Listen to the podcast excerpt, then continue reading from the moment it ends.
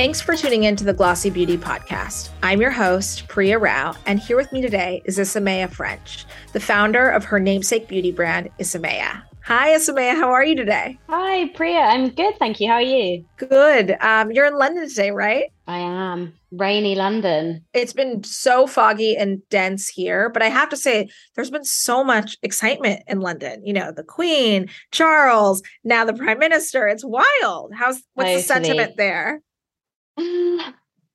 I think, you know, in, English people just get on with it. I mean, what else can you do at this point? There's definitely been a lot, a lot going on. Um, the Queen's passing was a huge, momentous sort of occasion, really. Um, and now, yeah, we have a, a new prime minister in the matter of about, of like, you know, a couple weeks or months or something. So it's I think everything's just a bit in flux and people are just trying to hang in there. Yeah, I can imagine. Lots of change all over the world, but especially there. Um, yeah. Isamaya, I mean, I think people are such fans of you and, and know a lot about you, but I'd like you to take us back.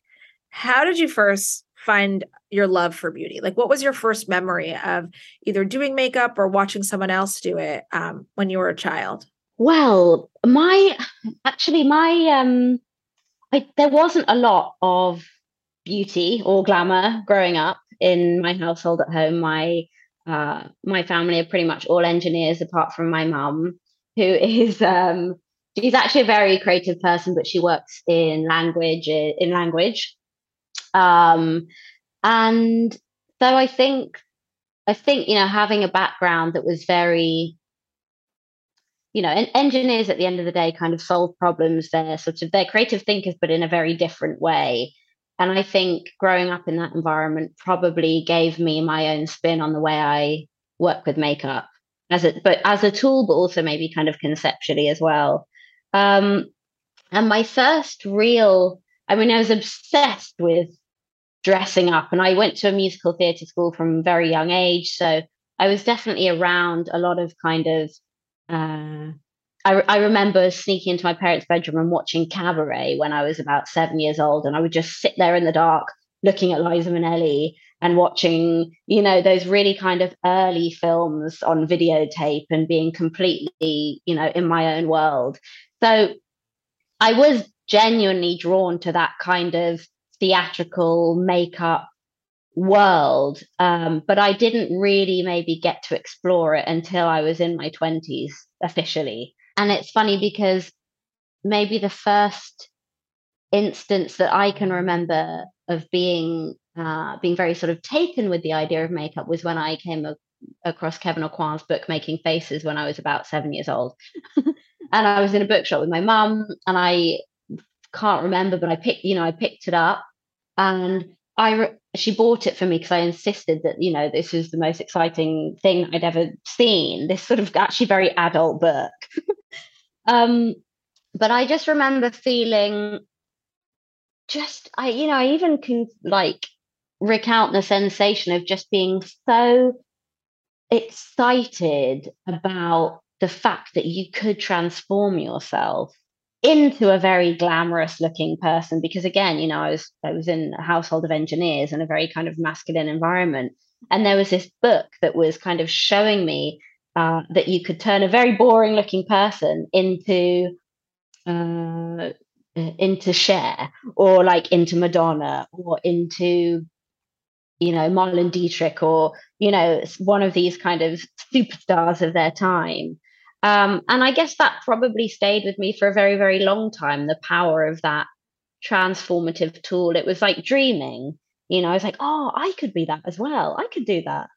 So I think that was my first real beauty encounter. So many people have told me that book has changed their lives. And I mean, it's an incredible book. It's some one that lasts like the test mm. of time. Mm. It really is like the Bible in so many ways. But yeah. Isamaya, you also studied like performance art and you were in a performance group. So I feel like, you know, your take on makeup, obviously you mentioned it was theatrical and you loved the tutorial aspect of Kevyn, but was it so much driven about driven from rather, you know, your experiences of, you know, mixing those two things together?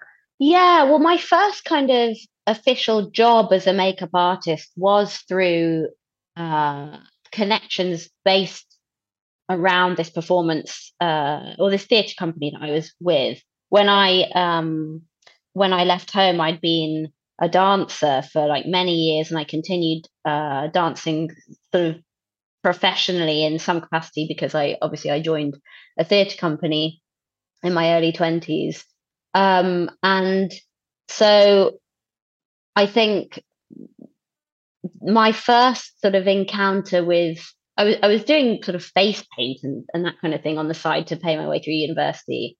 And somebody from the performance company said, Oh, you know, our friend's doing a shoot and they need a body painter. Can you go and do it? Because we know that you can do that kind of thing. Um, and I was like, yeah, sure, and took all my, you know, my paints and stuff along. And it turned out that it was actually for i-D magazine, which I'd never heard of. And I shot Alek Wek, who was like model sensation.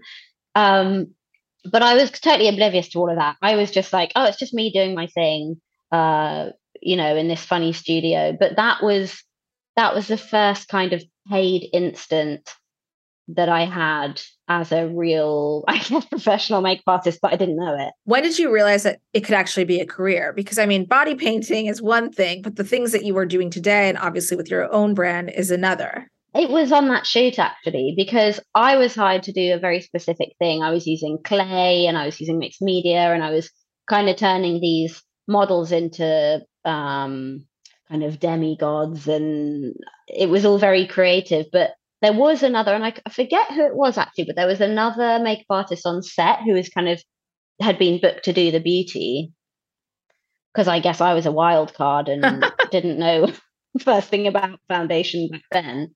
Um, and I just remember there was this moment, and I've, I've mentioned it a few times in interviews where I was like washing up my really dirty, grubby brushes in the sink with washing up liquid. And I, and you know, big sort of big paint brushes and sponges and all this grimy stuff. And I looked over at this makeup artist who was sat there with all of her beautiful kit laid out, looking very clean. Da, da, da. and I was like, hold on a, sec. Why am I not doing that job?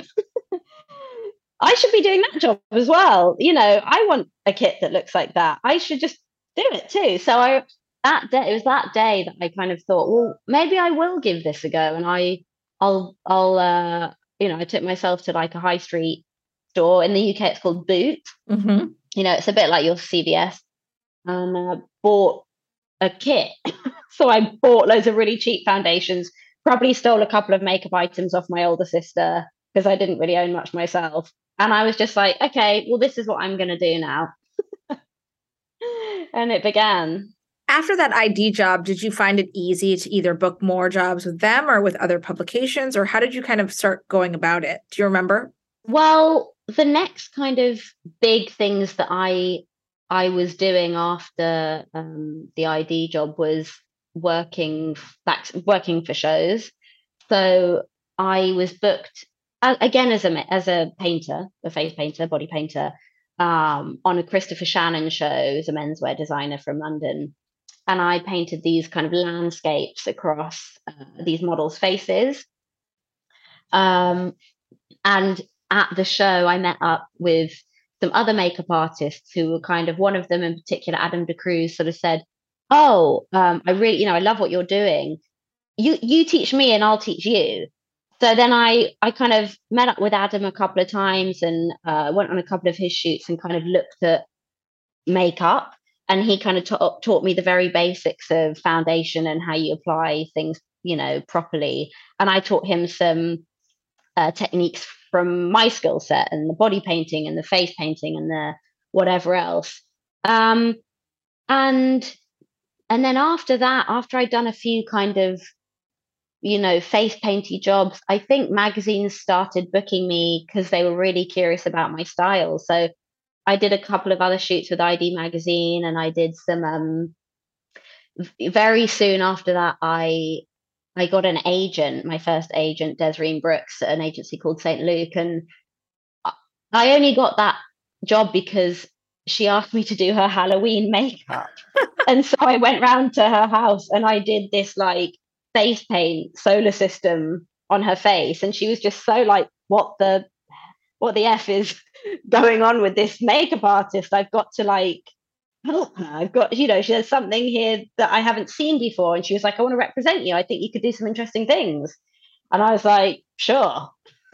So it was quite serendipitous really you know. I went around to do some halloween face painting for fun um, and she signed me. And that's amazing. Like that's a i think you know looking it's so hard to get an agent these days that i feel incredibly grateful to her for trusting that maybe we could go somewhere together yeah it does sound very serendipitous and you know very happenstance but you have an incredible resume Isamaya. you know obviously all the things that you've done at the various magazines and on shoots but you know I feel like every cool makeup brand and in part of their lifetime, whether it was YSL Beauty or or Christian Louboutin or even now your own, you know, everybody's hired you. So I mean, what do you think that says about your work? Because I would say like you're not may not be as traditional as some of the other makeup artists who work for brands, but it seems like you really were well desired and well loved by these luxury beauty brands. Oh, that's so kind. I mean, I've been incredibly lucky that I've, you know, had some great relationships with different beauty brands over the years. And I think as I've grown as an artist, so has my creative role at various brands grown too. You know, when I started at YSL, I was an ambassador. So that basically meant that I was uh, an associate and would create creative content for them using their products. And I think a lot of brands, especially commercial big brands, like to partner with real kind of artisty types because it's often very hard for them to explore creative things uh, because their brand has so many kind of um, constraints and and and boundaries and specific languages. So by hiring somebody and having an affiliation, it means you can live vicariously through us, basically, as a brand. you know, and I think that's what YSL initially did. I made some really fun content for them and for their beauty platforms. and then um, after YSL, I uh, I went to Tom Ford, and that's when I began to develop makeup. So I launched the Tom Ford Extreme collection, which was this kind of vibrant, very colorful, very exciting, uh, you know, part of the Tom Ford beauty brand and you know made content for them as well. And i think after that I, that's when the ball really started rolling and brands would hire me to develop their makeup and ultimately develop their packaging and then ultimately develop their you know uh, social media strategies and ultimately and so just my kind of the way that i work began to expand with every new role that i took on. And i have to you know you know, thank MAC Makeup actually, because they, throughout all of this, really supported me. Um, and I did a huge number of campaigns and very creative campaigns for MAC back in the day. Um, and I know MAC don't have sort of uh, traditional makeup creative directors or ambassadors, but I really felt like they took me in and I had a really an amazing kind of experience uh, with MAC Cosmetics earlier in my career. That sounds like an incredible education, honestly. You know, you were at so many different brands, you know, as an ambassador, figuring out their packaging, figuring out their social media. I mean, did you at the time realize that you were connecting all these dots to create your own brand? No, never. And I don't ever think I planned to do my own brand, not until very, very recently. Um, Probably because I was very happy doing it for other people, and especially my last big creative job was was the creative direction and uh, consultancy for Byredo Cosmetics, which I launched, you know, a few years ago, and that was so consuming because that was like, I guess as chefs would say, like nose to tail eating or whatever it is. farm to table eating you know i literally did everything from working on packaging and textures and material all the way up to yeah digital strategies marketing campaigns retouching video editing. I mean it, you know it's a vast vast amount of work.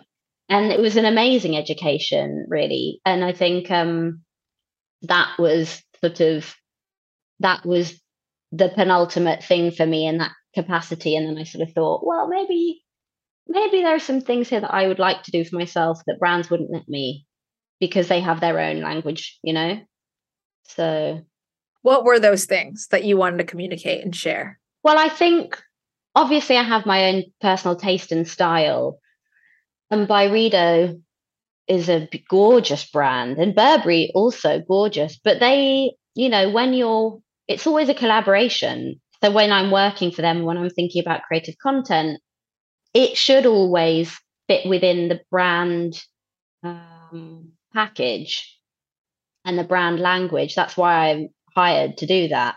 Um, and I think with my brand, I can just do whatever the hell I want. and it's really nice because it's sort of I am the client now. Sometimes it's quite I have to remind myself that, you know, I'm like, I'll ask one of my social media team, like, can I post this? And they're like, it's your brand. tell Which me, is really good fun. Tell me a little bit about the aesthetic or the style, because I mean, you said a few minutes ago, you know, your style is very different than what Burberry or YSL may have wanted. But when you were thinking about and dreaming about a campaign and a brand that was all your own, what was it? Because there's a lot, a lot out there right now. I'm sure we can talk more and more about that, you know, whether it's celebrity brands or makeup artist yeah. brands or influencer brands or just brands. So, mm, what was oh, yeah. distinct in your mind? Yeah. Well, I think one thing that felt crucial was to have the brand really reflect not just who I am right now, but where I'm going. And I think one of the hardest things for me to define when I was thinking about my brand and its messaging and its packaging was what would I like my brand to look like in 10 years? Like, because, you know, design has to stand the test of time. Things become iconic and things become associated to, um, to their, uh, you know, the packaging should feel, um, what's the word? Well, I guess iconic is the right word, isn't it? Um, you should look at see a Tom Ford eyeshadow compact and go, yes, I know that's Tom Ford. Mm-hmm. Um, but I I couldn't do it. And I think because I work in so many different areas of makeup and I do shows and I also do music and I also do um, a whole host of other creative things. And I'm still, that's what I love about the job. That's what keeps me going is constantly changing. That's why fashion's so amazing because it's seasonal. I said I have to take that fashion model and make my brand exactly that. I have to do capsule collections. I have to keep switching up the design. I have to release limited editions. I want to do collaborations. I'm not ready yet to have something that's sitting on the shelf for 10 years. Um, and so for me, the whole point was to have this really exciting, very exploratory, very kind of organic uh, approach to makeup and beauty creation that moves with the time. Because it felt really reductive to just do another thing like everybody else has been doing and you know just create more packaging. If i'm going to do it i want to you know have a, a long term view towards sustainability. I want to offer people more from their packaging you know one of the things that i like to do with with my brand is have if is give uh, give items a second life. So, you know, for example, the collection that I'm about to launch, when you finished with the eyeshadow, you can take out the insert and it becomes a jewelry box. And so for me, things like that are very important in creating a new approach to beauty and makeup. Talk to me a little bit more about the packaging because I cannot get over. I mean, it's gorgeous, it's beautiful, but Thank some you. some of the pieces, like the mascara, has an earring on it. What was that about? Well, it's it's funny because I look at this, I look at the you know the industrial collection, and I'm like, wow, it's so simple. And I don't know if you've yet seen the collection that I'm about to drop, um, which is incredibly ornate and it's gold and it's kind of a bit gaudy. But with the industrial, you know, one of the, and with makeup in general, I think anything you're trying to sell to a lot of people or you'd like a lot of people to respond well to is finding that balance of exciting, but not so over the top and ridiculous that people don't want to have it. and so I think something like, especially with the industrial collection, which, you know, was heavily influenced by the punk aesthetic and BDSM subcultures and, you know, fetishism to some degree. And that isn't for everybody. Uh, it's maybe an acquired taste or it's just a personal taste. And so it was important for me that I could find something that could still reference from those worlds, but would be digestible for the mainstream public. And everybody loves a big chrome piercing. I mean, it's iconic.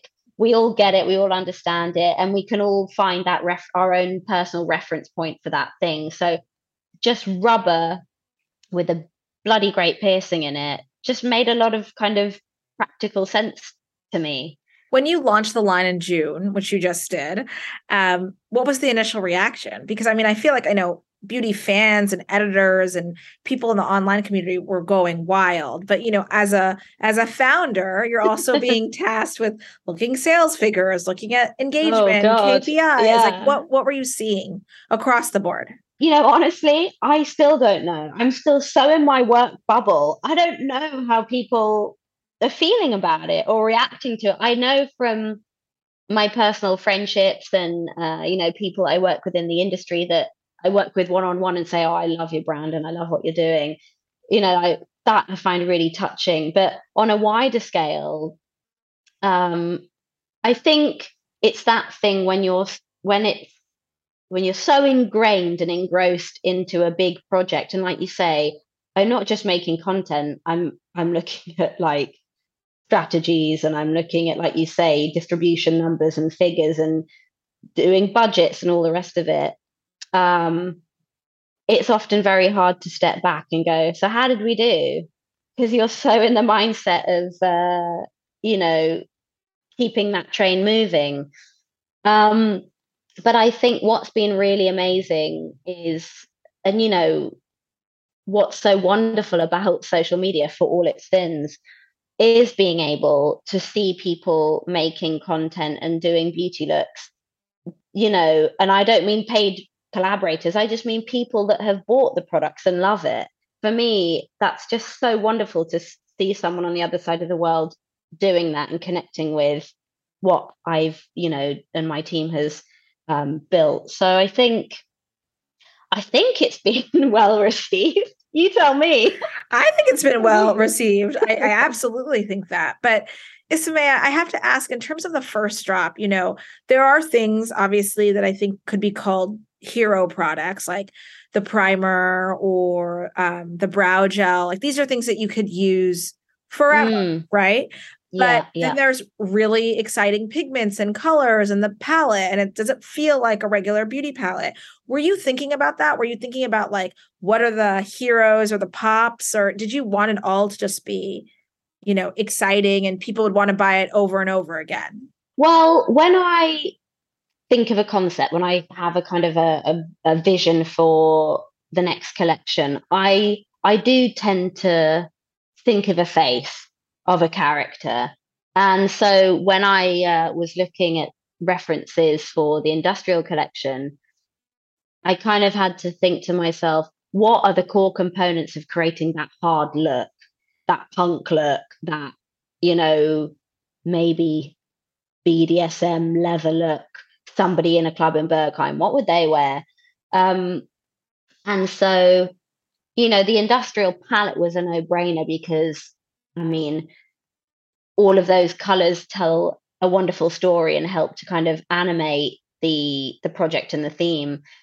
But Rubberlash made so much sense to me because I could imagine this person from this character in this world wanting these like seriously long rubber coated lashes that were super extreme and kind of curled them and then I wanted her to have or him to have, you know, the a lip gloss, but how do I do an edgy lip gloss? I know I'll just shove a load of black into it because I've never seen I've never seen like a sparkly grey black lip gloss before. Um, and then the same, you know, then the same with the brow gel. You know, how do I give people 24 hours of laminated spiky brows? So that's kind of how my process works is I think about the character and what they might be wearing. And then I go, to um, then I go to the factories and I start to brief the teams on the kinds of products that I want to incorporate into the collection. So, what can you tell us about this next one coming out? So, this was like the core things that you need to achieve that punk BDSM look. What's the next yeah. one all about? So, the next collection I'm launching is called the Wild Star Collection.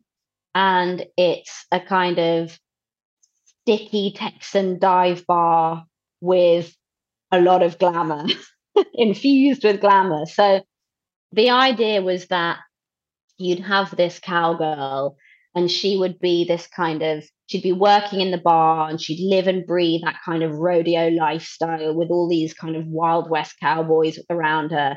But she is this kind of diamond. She's the diamond in the rough. Um, and i think there has to with everything that i do you know the the packaging says one thing but then the hero campaign really tells the rest of the story um, and so when I was thinking about her, I was kind of imagining these kind of like hot Texan nights. And when I was thinking about the palette, I would I would, you know, image research, film research. There's a lot of neon colors in, you know, neon lights in in dive bars. Um, and there are these kind of lovely sort of leather textures. And I basically would just kind of in my brain walk around that room or walk around that environment and pick things from it. And that's where I get the inspiration for the colors in the palette. And then for the lipsticks, I wanted to create uh, that we have three shades and three lip corresponding lip liners. Something that was kind of a take on your usual brownie tone lip. How do we glamorize browns? Well, you add like gold shimmering pearl to it. So now you've got this really kind of, it's all rooted in these kind of tonal colors, but you have that infused glamour into the rest of the product. So that's kind of how I tackled the uh the Wild Star collection. And is the idea to create like this kind of like perfect curated like idea each every couple of months like that you want to create this kind of personality and world for the people who buy your products? Totally. I love it. That's the best thing about it. You know, for me, I have all of these creative expressions that I that need to come out of me. and so in doing that, I you know, yeah, I love to create worlds and I love for them to be highly stylized and to have everything from the font to the color scheme to the way it's presented on the platforms to be really coherent so that people can literally step into a world and feel inspired. You've done some pretty wild things like on clients and on the runways, Isamaya, like whether it was like Legos or lizards on people's skin. you know, do you think that you'll ever bring something like that out there to this brand? I think there is, you know, hopefully time for everything. Um, I guess that's one of the greatest challenges doing a brand is you have to wait like a year or more sometimes from concept to final creation. So you know it's such a different way of working the wild star collection was you know developed two years ago in my in my mind um and so you really have to one of the beautiful things about having a brand and i think the way that i'm doing is i get to really explore every avenue for every creative collection you know i've had you know, four months of working on industrial and creating loads of content around that theme. And now I'm moving into Wildstar and I can really get stuck into a whole different approach to beauty and and makeup. And then we'll do another launch early next year of something else, which I'm very excited about. And again, it's just, you know, it it's all fast, but it makes you kind of take a step back and really indulge in the project how are you balancing all of this with all of your other interests? Because obviously you still have so much inspiration and love for what's on the runway and with other brands. Like, but you're a founder now. This is like your full full time job, but you still have other um, jobs and roles that you participate in. I do. I mean, Fashion Week's Fashion Week. You just got to make time for it. But actually, it's been great because this past Fashion Week, uh, the brand sponsored quite a number of shows so it's a really good way to integrate you know what i'm doing at the brand um, and make it all you know come alive and collaborate with designers and stuff and then i think you know i i i love doing my brand but i think I get so the brand gets so much more from me doing other projects as well. You know, the more I do, the more I diversify, the more I collaborate with people, all of that will go back in one way or another into the into the brand, you know. So for me it's really important about keeping things you know open doing doing a music project doing a film project doing something else because ultimately it's all creative inspiration that will take you somewhere new. Is that how you feel about celebrity clients as well? Because you've had some major ones. Yeah i honestly i think you know for me i just i would it, I'd, I'd be bored if i was just doing the same thing over and over whether that was like prosthetics or whether that was red carpet or whether that was just uh, you know product development or design. For me it's about dipping in and out of lots of different things regularly. And i loved working with um, celebrities. You know it's really nice to do a, a makeup look and then see that come to life on a red carpet. You know? Did you ever have a favorite client? Or do you have a favorite client right now? Or look? My hat is always going to be taken off to Cher. I mean, she is just one of the most, one of the kindest, just wonderful person. and I'm I'm so lucky that I've had a, a number of opportunities to work with her as well because she really is like and and also Madonna, you know, the pair of them are are total icons. And it's such a pleasure working working with them. And they're both really just amazing people to be around. Um, so I think, yeah, they would be two of my real favorites.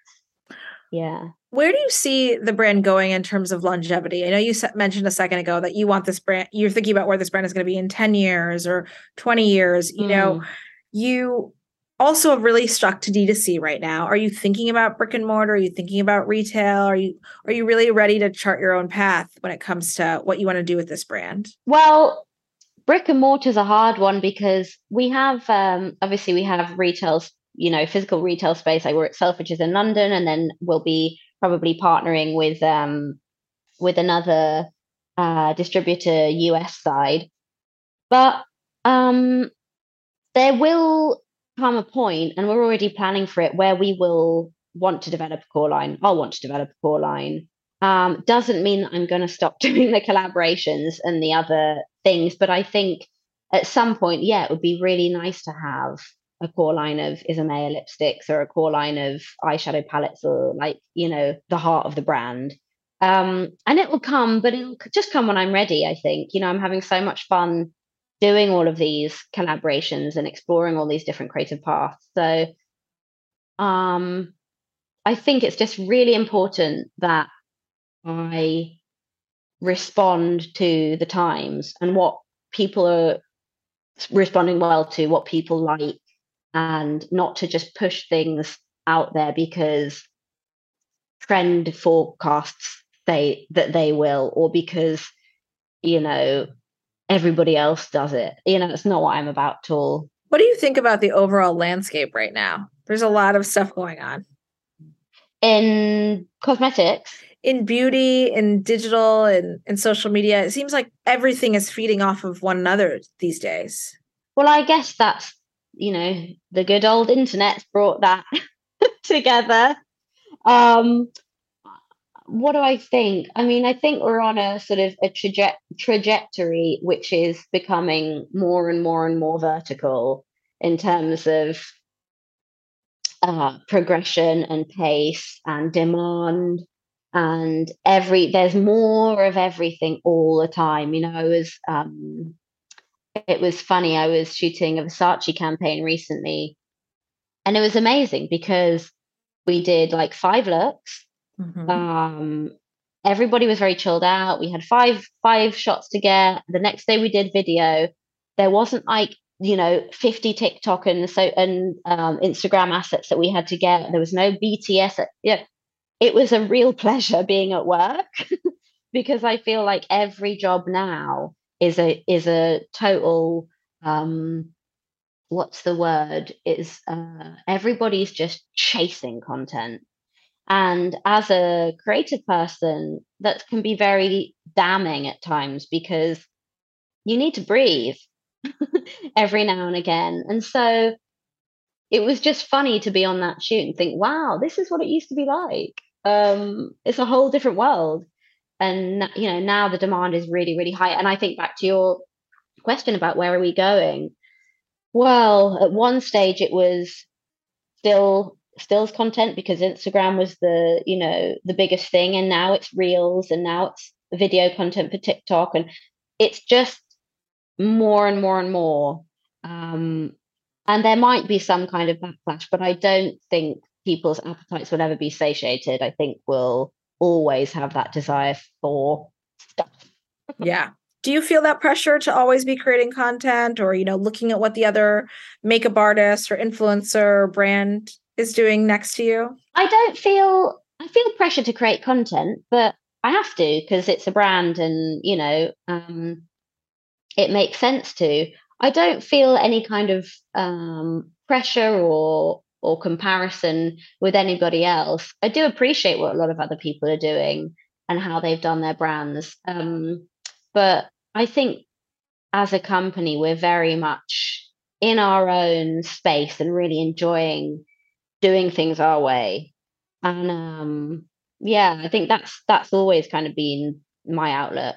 Thank you so much for being here, Isame. It was so great having you. Wow, it was lovely speaking to you. That went so quickly. I know, right? Well, when you're having fun, right? That's what happens. Exactly. Yeah, it was so nice speaking to you. Thank you so much for listening to the Glossy Beauty Podcast. Tune in next week for another episode. And of course, that means if you haven't subscribed, please hit that button.